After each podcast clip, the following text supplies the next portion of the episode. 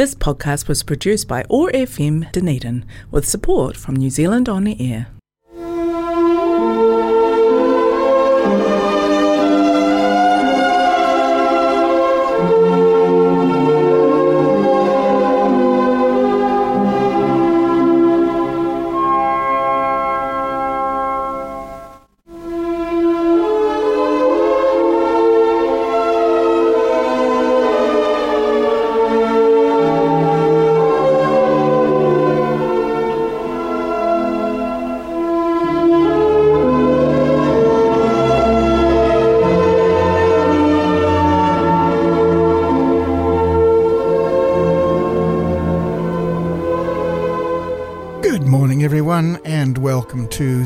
Farty Show.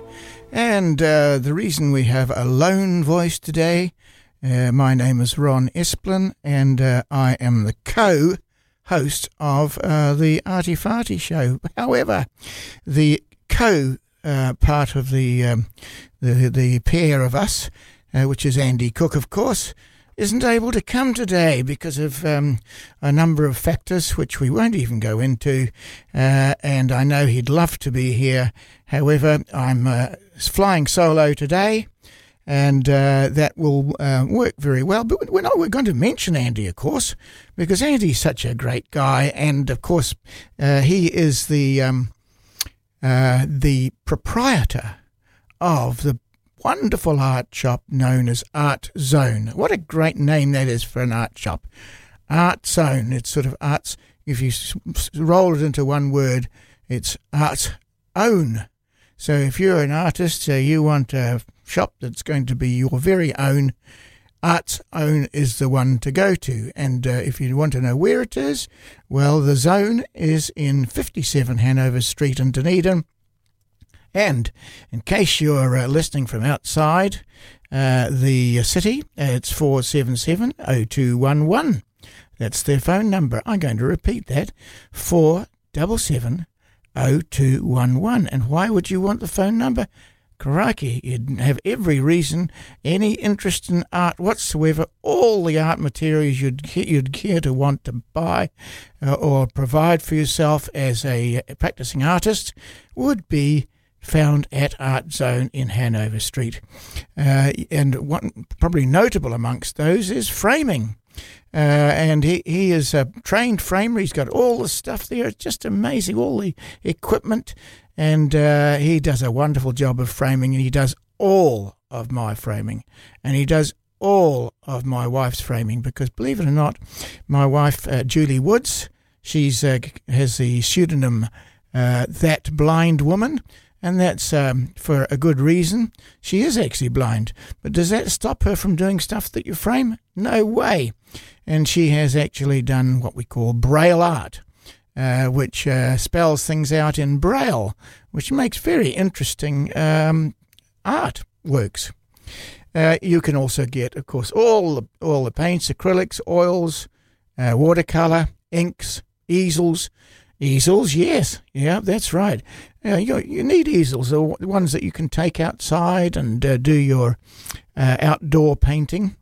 Uh, and uh, you can have them inside too, of course. A good solid uh, easel is pretty useful, uh, particularly for um, acrylics and oils, I would have thought. How, however, um, I've used easels, at, especially when I'm outside doing plein air painting.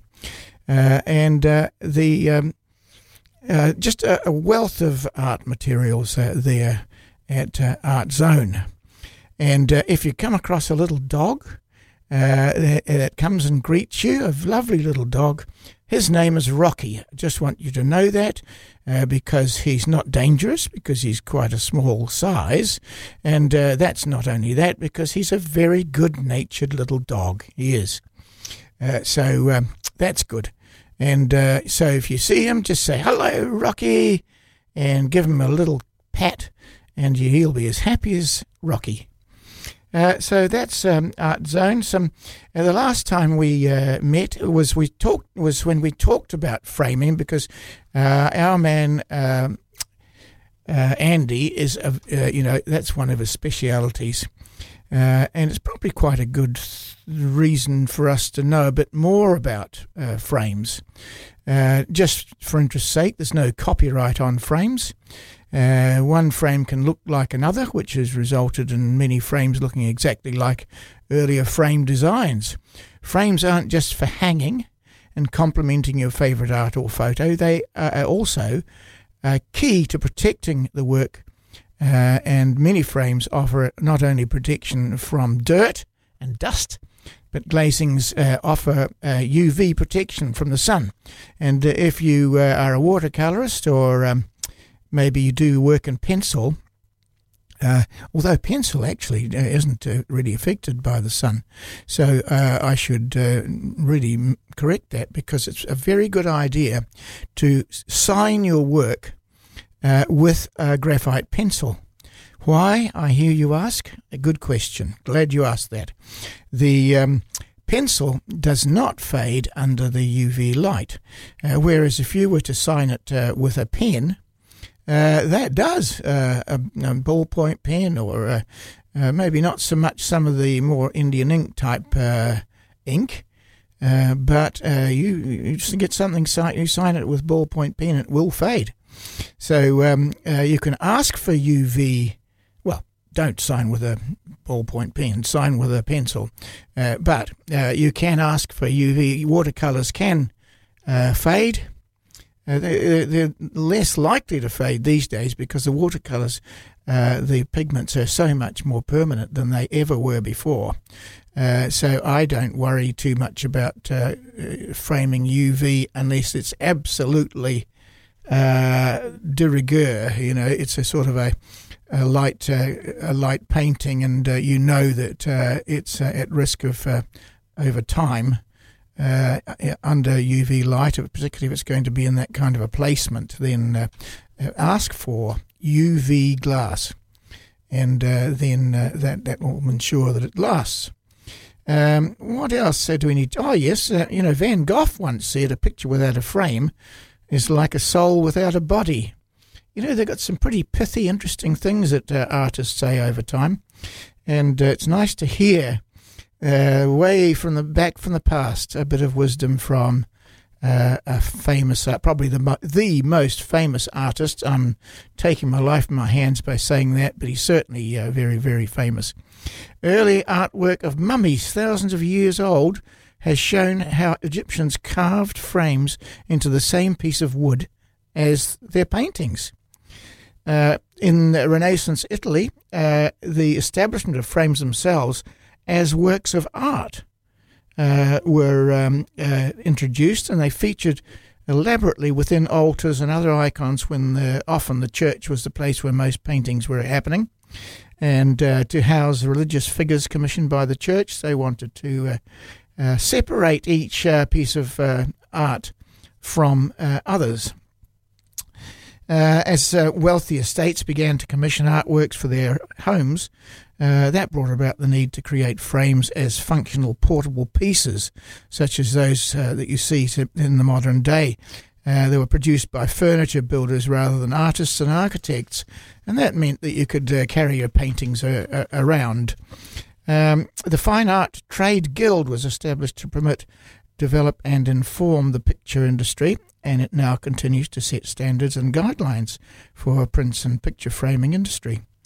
Uh, the world's largest photo frame, now wait for this, has now finished construction in Dubai at 150 by 93 meters.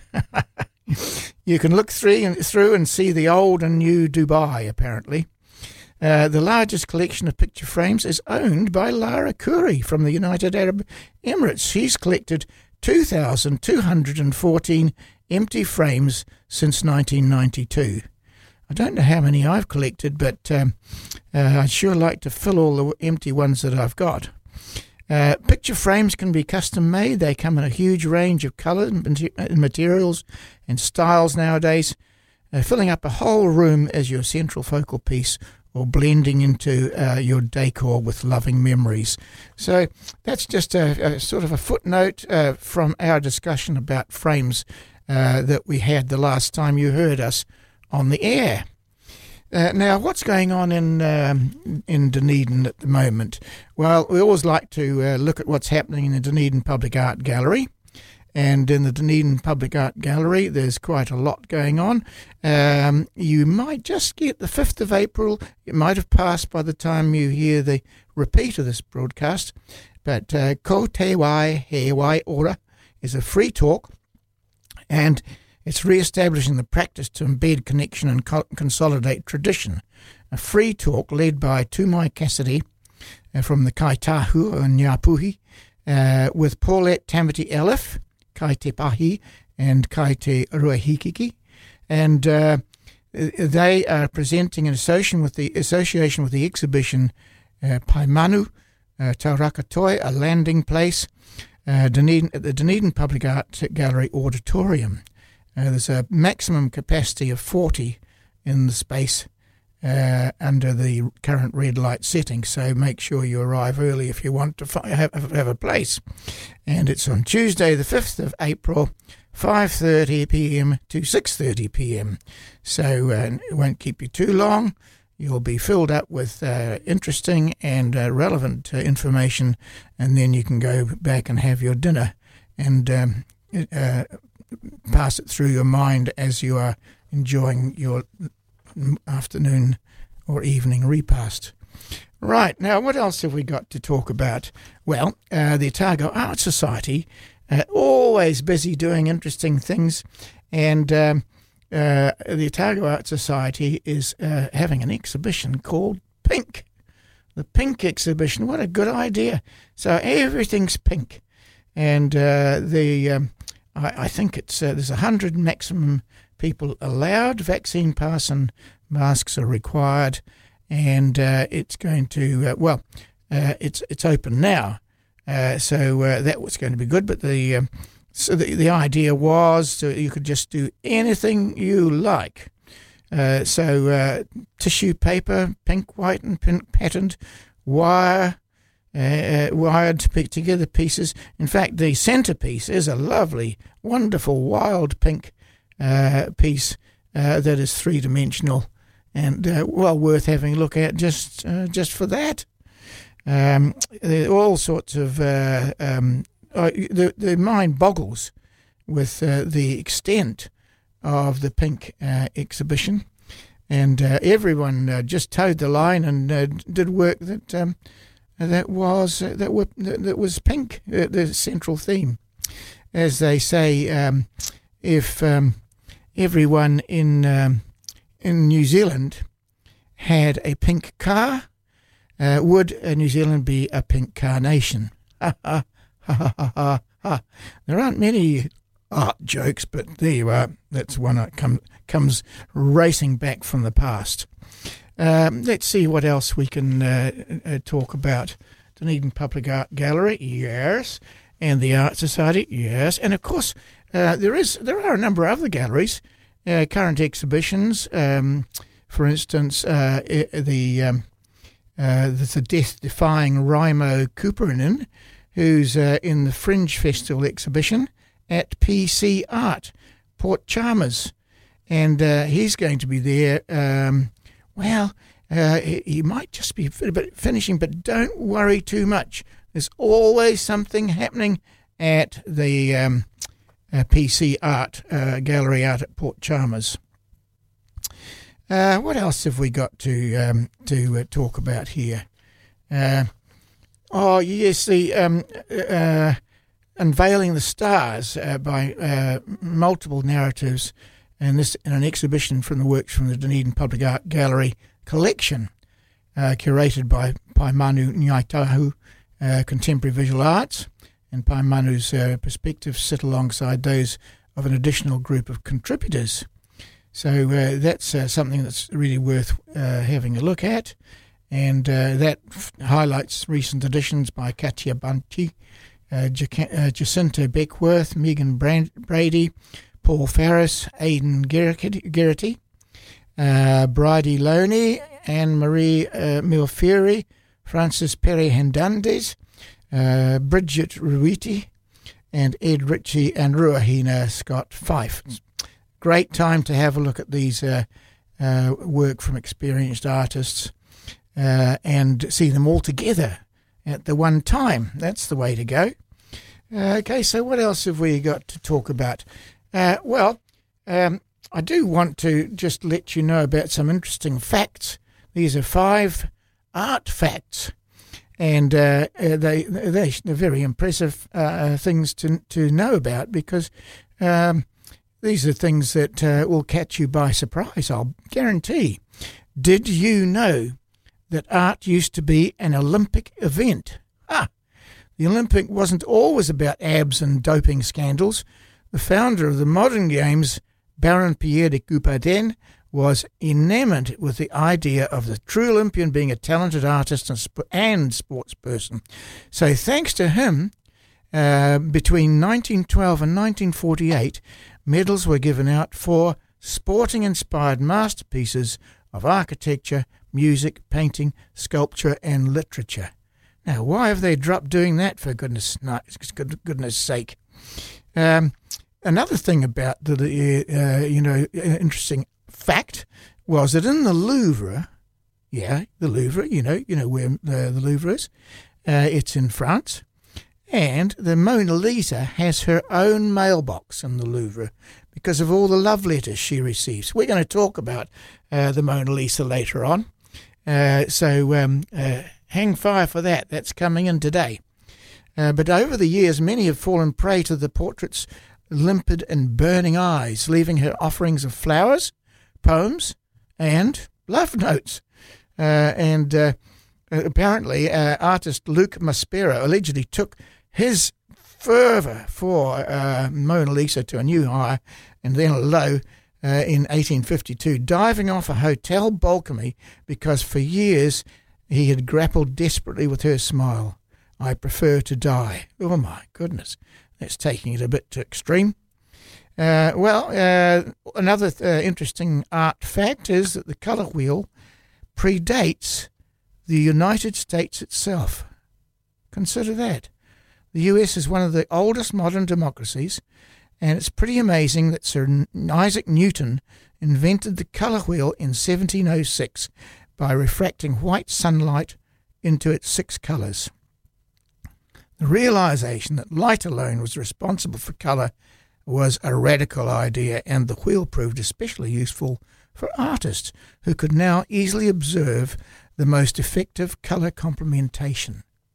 So there we go. That's an amazing. It's been around for so long, and I would suggest that any artist out there uh, should um, uh, own a colour wheel, or if you don't, um, get one because it, really familiarises yourself with the primary colours, the complementaries, and etc. etc. of the um, of the colour wheel.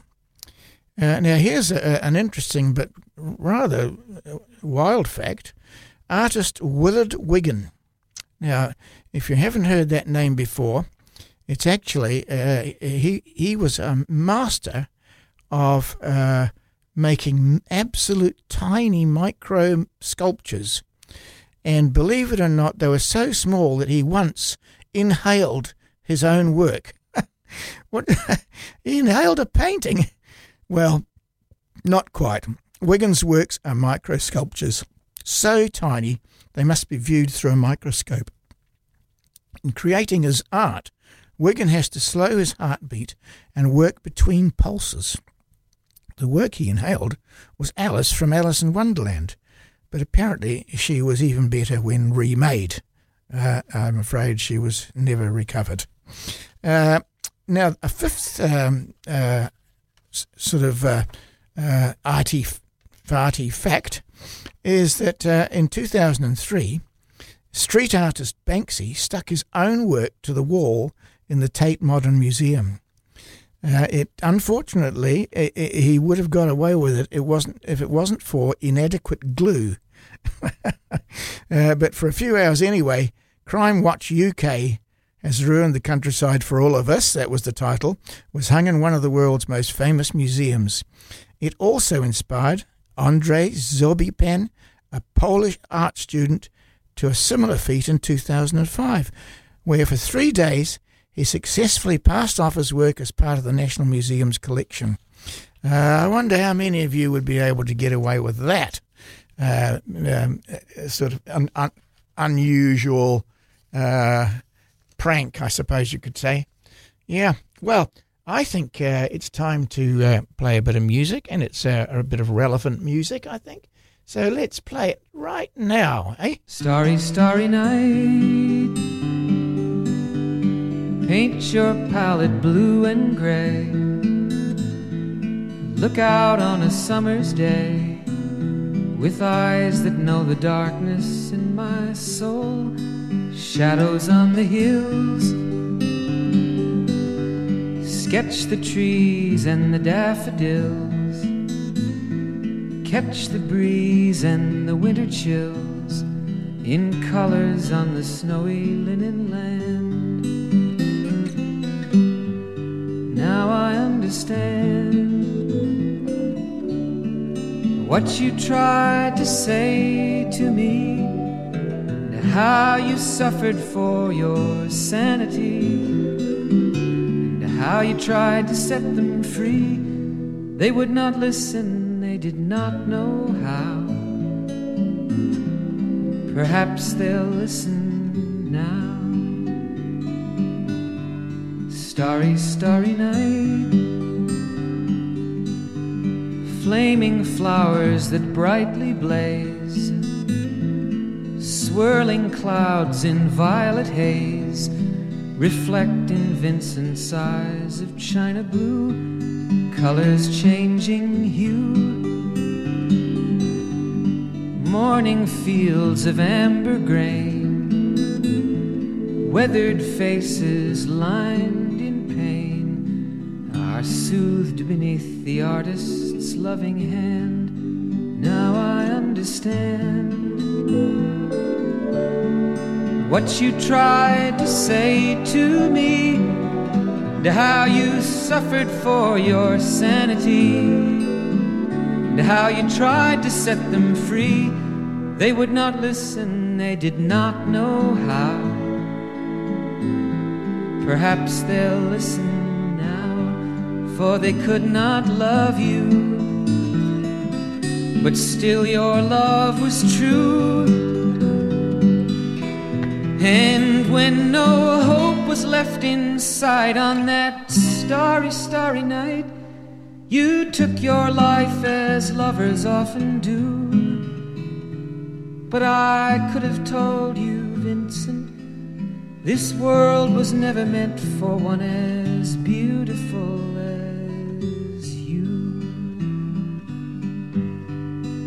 starry, starry night. Portraits hung in empty halls, frameless heads on nameless walls, with eyes that watch the world and can't forget, like the strangers that you've met. The ragged men in ragged clothes a silver thorn, a bloody rose, lie crushed and broken on the virgin snow. Now I think I know what you tried to say to me, and how you suffered for your sanity, and how you tried to set them free they would not listen, they're not listening still. Perhaps they never will.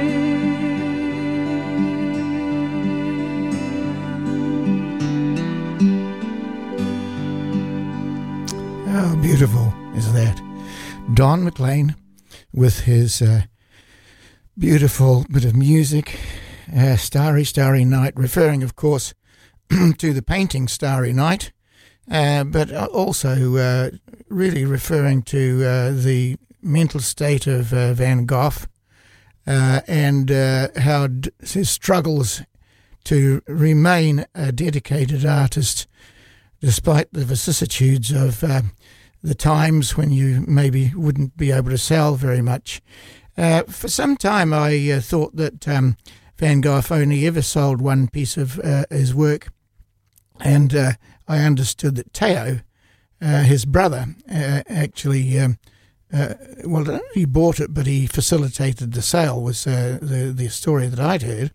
However, I've since been reading a, a wonderful um, uh, catalogue of uh, of facts and and um, uh, stories about Van Gogh, and uh, that is by a man called Martin Bailey.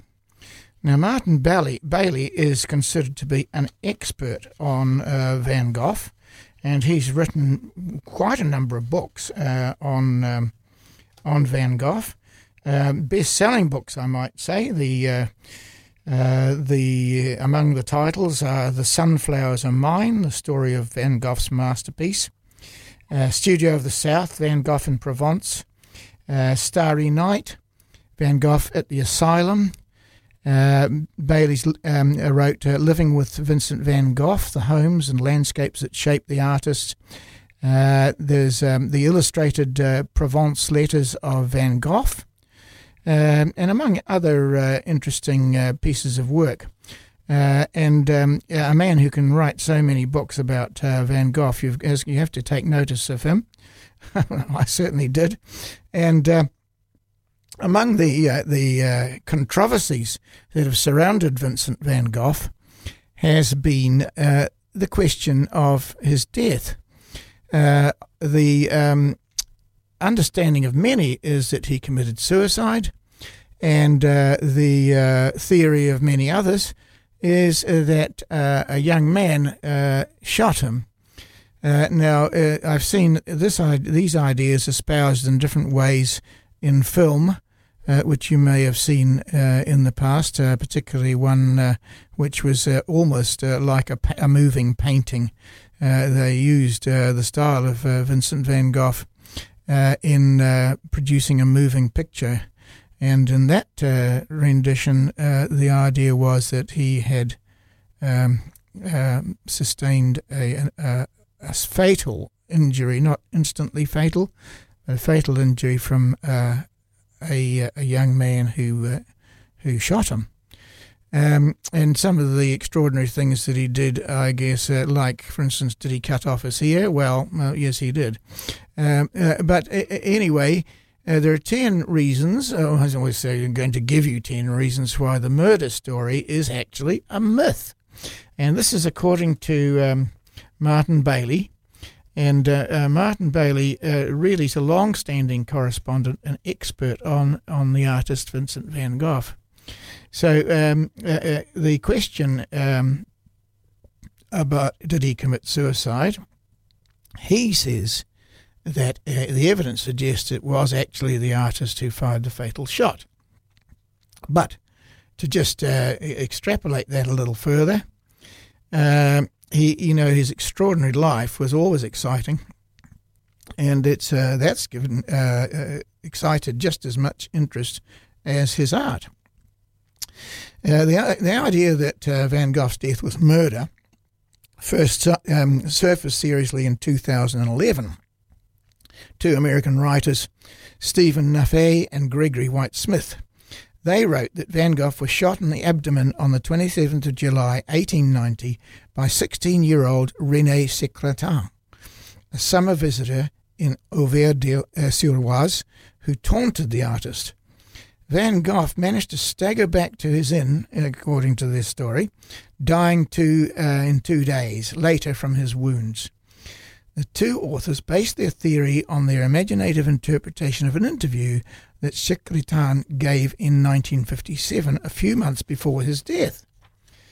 And uh, they argued that um, Van Gogh welcomed death and therefore he, he, the unexpected shooting. He then protected Secretin by claiming it was suicide. This is according to uh, and Smith. And uh, the murder manslaughter theory was subsequently taken up in different ways in two acclaimed films the painted animation Loving Vincent, which I uh, have just recently just referred to earlier, and artist Julian Schnabel's At Eternity's Gate in 2018. However, The traditional view that Van Gogh shot himself is correct. He was not killed by Secretin. It's just another myth. And uh, we'll uh, give you some uh, reasons why uh, it was suicide. Vincent's doctor himself believed it was suicide. A few, a few hours after the shooting, Vincent's doctor, Paul Gachet, wrote to the artist's brother, Theo van Gogh, to break the news he has wounded himself. Dr. Gachet had inspected the wound and spoken with Vincent. Had there been anything to suggest possible foul play, he would presumably not have let the matter rest. Two weeks after Vincent's death, he wrote again to Theo, explicitly using the word suicide. Now, as a second uh, um, point of um, fact, Theo believed, or Theo as we believe he was called, uh, believed it was suicide. Theo, who rushed to his brother's bedside and conversed with him during his final 12 hours, was convinced it was suicide. Three days after Vincent's death, he wrote an emotionally charged letter to his wife Jo. One of his last words was, This is how I wanted to go and it took a few moments and then it was over. I don't know how do you write that? Uh, and he found the peace he hadn't been able to find on earth. Had Theo any reason to believe his beloved brother might have been shot by someone else, he would surely have informed the police. So there, there's a, a second compelling reason why uh, it was in fact a suicide. Even his friends believed it was suicide. Emile Bernard Van Gogh's closest friend attended the funeral and spoke with Dr. Gachet and Theo. Dr. Gachet told Bernard that he had hoped to save his patient's life, but Vincent had warned him that then I'll have to do it over again. That's from the um, artist's own uh, mouth. Two days after the funeral, Bernard wrote a detailed account to the critic Albert Aurier. He killed himself. On Sunday evening, he went into the countryside around Auvers placed his easel against a haystack, and went behind the chateau and fired a revolver shot at himself. Vincent had done it in complete lucidity with a wish to die. So there you are. now, if that, if that isn't enough um, evidence for you, Paul Gauguin believed it was suicide, and Paul Gauguin was a close friend of uh, Vincent van Gogh. In Gauguin's uh, memoir, Avant et après, he wrote that Van Gogh shot himself in the stomach. Although Gauguin was in Brittany at the time, he remained in touch with Vincent's circle of friends. Gauguin knew Van Gogh well, very well from their time together in the Yellow House in Arles, where the collaboration had come to an abrupt end with the ear incident, and he was only too aware of his friend's fragile mental condition. So, who else believed it was suicide? Well, the police believed it was suicide.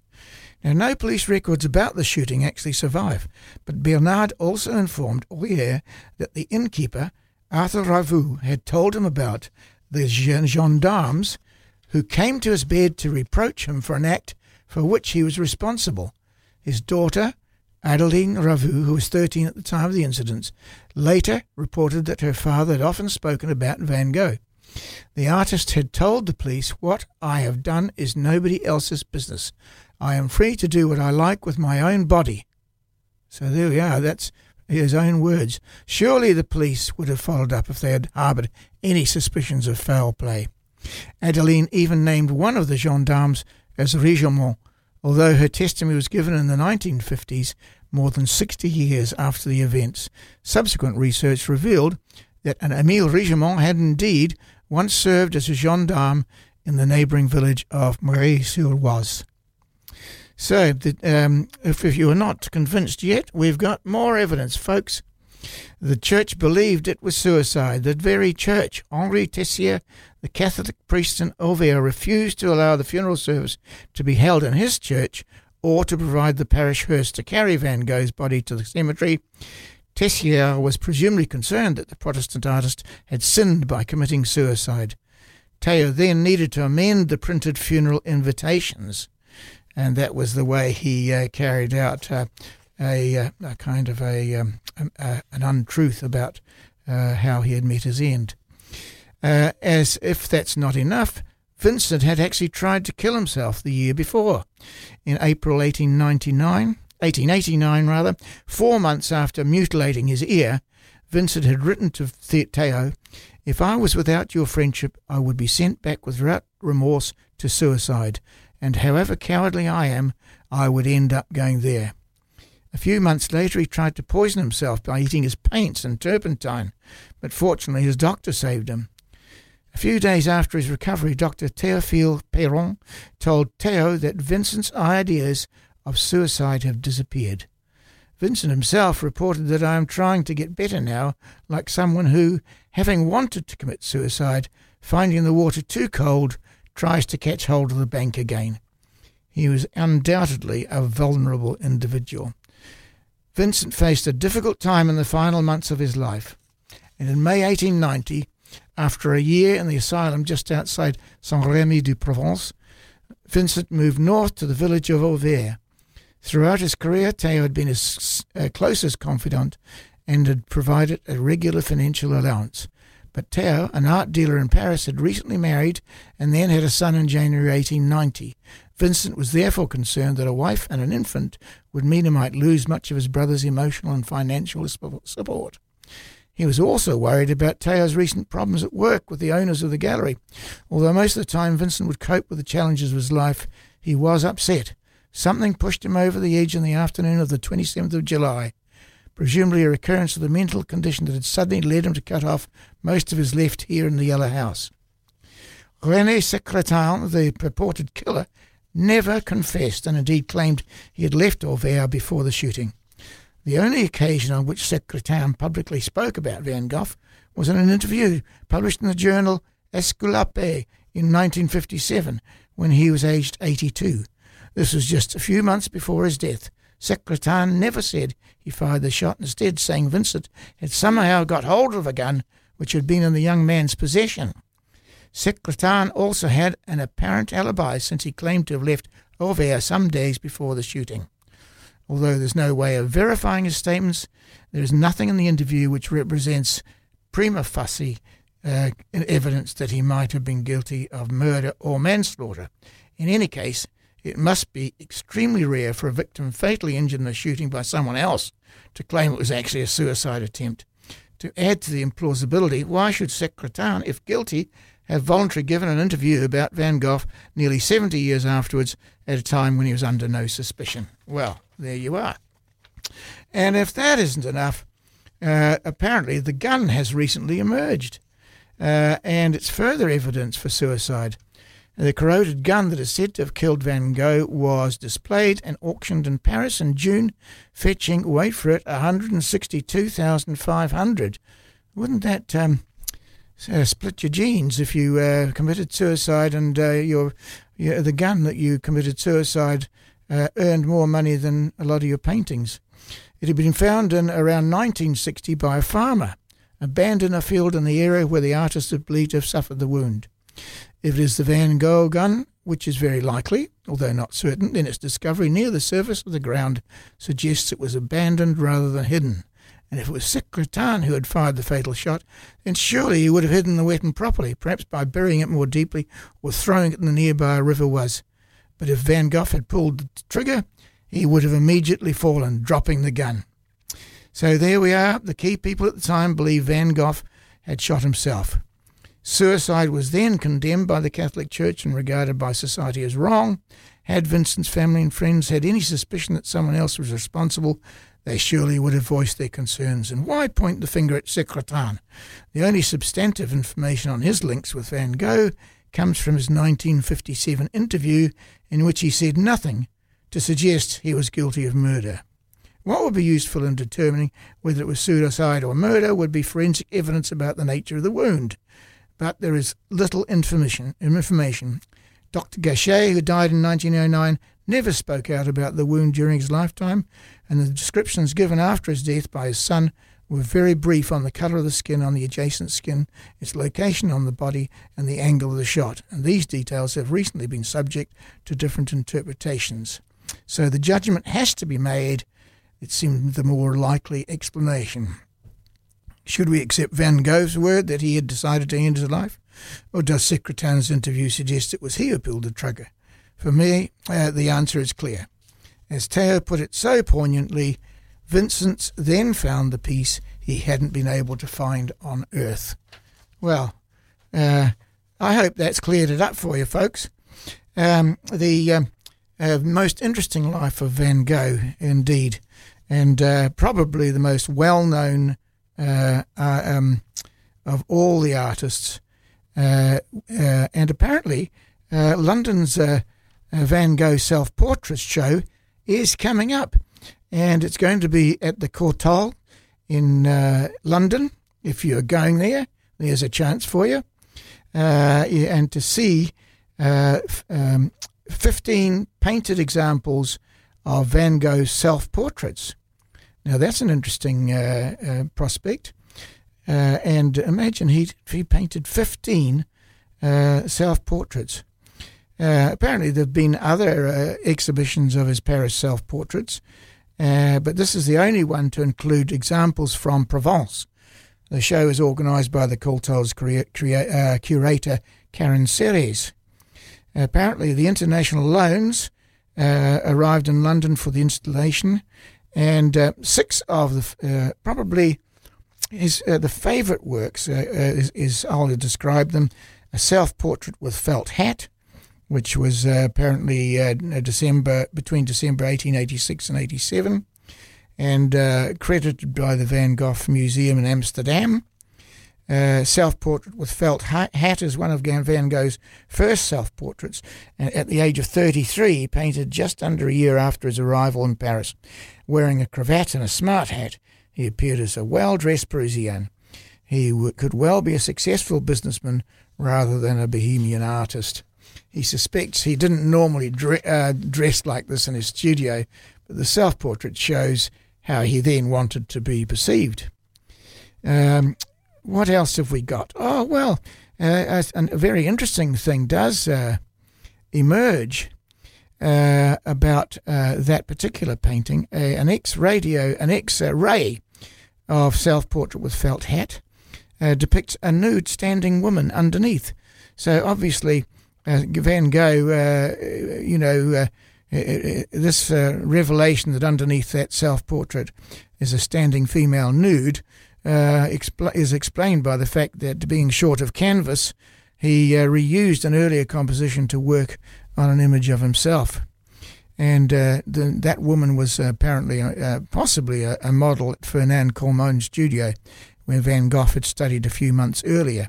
Or if she has posed uh, privately for the artist, we don't know. It was uh, painted on, the self portrait was painted on top, and it stayed in the family of Brother Theo and eventually went to the Van Gogh Museum. Um, then there's Van Gogh's self portrait in spring 1887. Um, uh, it's at the Art Institute of Chicago, and uh, it could hardly be more different in style. This it reflects Van Gogh's discovery of the Impressionists' work and their followers after his arrival in Paris. And it's painted with uh, Impressionist and pointillist technique. Many of you will have seen it. The background is composed of complementary toned dots of blue and orange with dashes on the clothing and uh, the longer lines on the face. The result is a picture which positively dances with colour, and it was so much uh, uh, like the later Van Goghs. Um, the self portrait with a straw hat from Detroit uh, demonstrates what a difference a simple item of clothing can make. Uh, with a straw hat to protect him from the summer heat, Van Gogh presented himself as a working artist with his blue garment suggestive of a smock. Although painted less than six months after the Chicago self portrait, this work is quite different in style. Gone are the pointless marks to be replaced by short brush strokes, narrower in the face. So what we're talking about really, the pointillist was little, little uh, dabs of paint uh, put on by the brush, and uh, these were uh, true brush strokes. Uh, brush strokes uh, a bit more um, in the in the way of the um, the artists from Paris. So um, the, um, he's got a narrower face, so I don't know whether that conveys something about his health. And Van Gogh continues to re- revel in complementary colours, setting his orange beard against the blue clothing and of course the yellow hat. Uh, he gave that painting to a young Parisian artist friend, Emile Bernard. Uh, when they say that uh, Van Gogh didn't uh, sell many pieces, works of art, um, in truth, he um, he used his art uh, to make a living, not by necessarily selling them, but by exchanging them for the uh, uh, uh, uh things that he needed to live. You know, maybe part uh, pieces of furniture or um, and food, of course, which he was given a bit of an allowance by his brother Theo, but it wouldn't be sufficient, I would think, for him to to live relatively com- comfortably. Uh, Bernard, who greatly valued this self portrait, finally sold it in 1910 when he needed the money. In 1922, it became the first Van Gogh to uh, go to a U.S. museum, being bought by the Detroit Institute of Arts for 4200 Oh, that was a steal, that's for sure, and that will be in uh, this exhibition at the Courtauld. Um, then uh, we have uh, Van Gogh's self image as a painter and was probably the last picture that Van Gogh completed in Paris immediately before he departed for Arles. Once again, it provides further evidence of the astonishing progress during his two years in the French capital. Van Gogh showed himself working on a canvas which is hidden from our view. He includes his palette with two little pots for oil and turpentine, along with seven brushes. Well, there you are. If you want to be a Van Gogh uh, copyist, uh, you've got the whole deal there and the palette contains the complementary pairs blue orange, red green, and yellow purple. There you are. There's a um, uh, a uh, what do you call it? A limited palette, and the limited palette uses three uh, um, the three uh, primaries and the three complementaries. Not a bad way to go. Uh, I, have uh, been examining my own paintings just lately, and I can't believe I do use the three um, the three um, uh, primaries and mix them uh, as required. And very, very seldom uh, pick up any paint uh, that has been uh, mixed to make any of the other uh, colours. So Vincent described his self-portrait as showing him with a very red beard, quite unkempt. His pursed lips and sunken, darkened eyes suggest a certain melancholy and most striking is the determined gaze staring out beyond the easel. It's almost manic. He worked on this self portrait intimately for several weeks, uh, a pretty a long time for an artist who could complete a picture in a single day. And pleased with the final result, he proudly signed it in orange red on the back of the stretcher frame in the painting. That's you know the the frame the stra- frame of the stretcher that he painted into the painting. Vincent left the picture behind in Paris as a parting gift to his brother Theo. The evening before his departure, he and his friend Bernard arranged several of their favourite paintings on easels as a remembrance for Theo, almost certainly including this particular self portrait.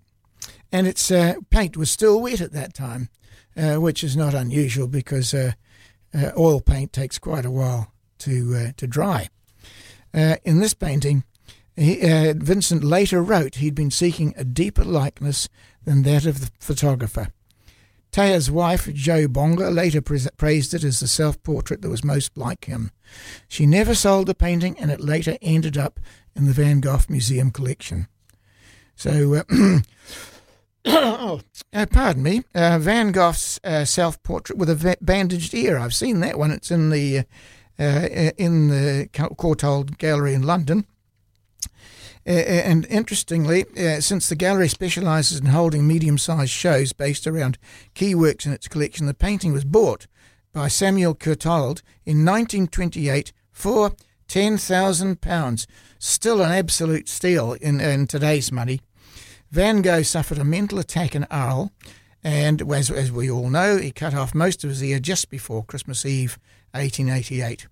Three weeks later, he was back at work, painting as intensively as ever, he completed two self portraits, the one now at the Courtauld and another owned by the family of the late Greek shipping tycoon Stavros Niarchos. Self portrait with band- bandaged ear predominantly shows his covered left ear, which appears in the painting on the other side, since he was using a mirror, uh, which is a bit of a trap for young players. Uh, when you're uh, painting a self uh, portrait, you can always tell uh, that it's been, been painted using a mirror because it's the reverse of uh, the actual uh, person that you're painting. Apparently, it was a deliberate inclusion since he could easily have depict- depicted the other side with the intact ear. So he's uh, almost uh, uh, recording the moment as if to say, Oh, look at me, look what I did. Uh, he didn't have to paint a self portraits at all at this time, so why did he? Well, the two self portraits with the bandaged ear may well represent his attempt to come to terms with the trauma of what had occurred. Presenting his injury in a matter of fact way, he seems to have found it difficult to acknowledge what had happened in words, but he could attempt to do so through his art. The paintings could also be regarded as a plea for help. Um, oddly enough, in that painting, uh, the, there's an image painted in the wall, pin, or pinned to the wall behind him, and it's a self, and it uh, represents Van Gogh's admiration to the of the art of Japan, and that image is a geishas in a landscape. Uh, it's uh, pinned to the wall behind him in that painting uh, of uh, self-portrait with a bandaged ear, and it's a modified version of the print Geishas in a Landscape, published by uh, published by Sato Torakiyo in the 1870s. Uh, now, uh, Van Gogh's own copy of the print, complete with the pinhole damage in the corners, uh, which was uh, caused by Vincent in his yellow house, was donated to the Courtauld Gallery in the, in the 1950s, but was stolen in 1981. The thief probably had no idea that he'd taken a priceless print, uh, uh, print once owned by Van Gogh. And without this um, provenance, its financial value would have been very modest. If any readers know of the present location of the print, uh, do get in touch. uh, yes, very likely. Uh, the self portrait of the National Gallery of Art in Washington uh, was one of Van Gogh's final depictions of himself, dating from September 1889, when he was living at the asylum just outside Saint Remy de Provence. It was donated in 1998 uh, Vincent appears gaunt and tired, hardly surprising, since he just emerged from yet another mental attack. His piercing green eyes and ginger beard stand out against the dark blues of his clothing, and the background, which was originally a more violet colour that has now faded. This time he has shown his undamaged ear. The artist must have peered into a mirror with profound concentration, probing his um, psychological and his uh, physical condition towards the end of what had been an extremely difficult year. Significantly, he has once again included his palette and brushes. Uh, this self portrait sent out his message to his doctor, fellow asylum inmates, brother Theo, and most importantly to himself. Having emerged from another crisis, he was absolutely determined to pursue his vacation as an artist. Vincent did indeed so, do so with great effort and artistic success, although this went unrecognised in his lifetime. But tragedy would strike, and less than a year later, he died by his own hand, which I think we've uh, we've proved. Um, what do they reveal? Uh, Van Gogh's uh, um, uh, self portraits. Uh, well, uh, it's there's thirteen portraits. We've only spoken about well half a dozen of them. but to give a greater insight into Van Gogh's powerful self portraits, we will see their evolution hanging on the walls, not just in reproduction, the real things. As Vincent once wrote to Theo, it is difficult to know yourself, but it isn't easy to paint yourself either. How true that is if you've ever tried to do your self portrait. You're the last person to see the real, the real you. So um, uh, that's a, a, a, pretty well. We've had a, a, pretty solid sort of Van Gogh um, uh, program today, and I'm very pleased we did because there are many things that I've learned in uh, recent times that I uh, hadn't known before. And so I have to say um, that um, he is a remarkable artist. He was a remarkable artist. And the poor guy never got uh, any uh, recognition really in his own lifetime. It was a constant struggle uh, from beginning to end. And uh, I have uh, some sympathy for the fact that he never, uh, that he lost his mind and um, ended up by committing suicide. So I think we could very well end with Mona Lisa at this point. Not Mona Lisa, what am I talking about? No, Starry Night, of course. Yes, Starry Night, here we go. Starry, starry night. Paint your palette blue and gray. Look out on a summer's day with eyes that know the darkness in my soul. Shadows on the hills. Sketch the trees and the daffodils. Catch the breeze and the winter chills in colors on the snowy linen land. Now I understand what you tried to say to me, and how you suffered for your sanity, and how you tried to set them free. They would not listen, they did not know how. Perhaps they'll listen now. Starry, starry night. Flaming flowers that brightly blaze. Swirling clouds in violet haze. Reflect in Vincent's eyes of china blue. Colors changing hue. Morning fields of amber grain. Weathered faces lined are soothed beneath the artist's loving hand. Now I understand what you tried to say to me, and how you suffered for your sanity, and how you tried to set them free. They would not listen, they did not know how. Perhaps they'll listen for they could not love you. But still, your love was true.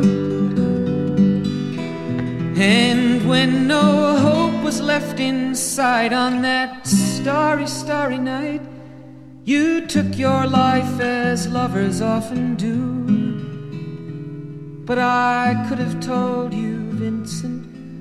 This world was never meant for one as beautiful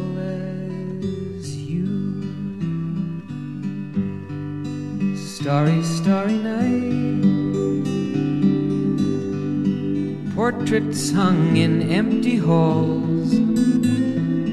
Frameless heads on nameless walls. With eyes that watch the world and can't forget like the strangers that you've met. The ragged men in ragged clothes, silver thorn, a bloody rose, lie crushed and broken on the virgin snow. Now I think I know what you tried to say to me and how you suffered for your sanity, and how you tried to set them free. They would not listen, they're not listening still. Perhaps they never will.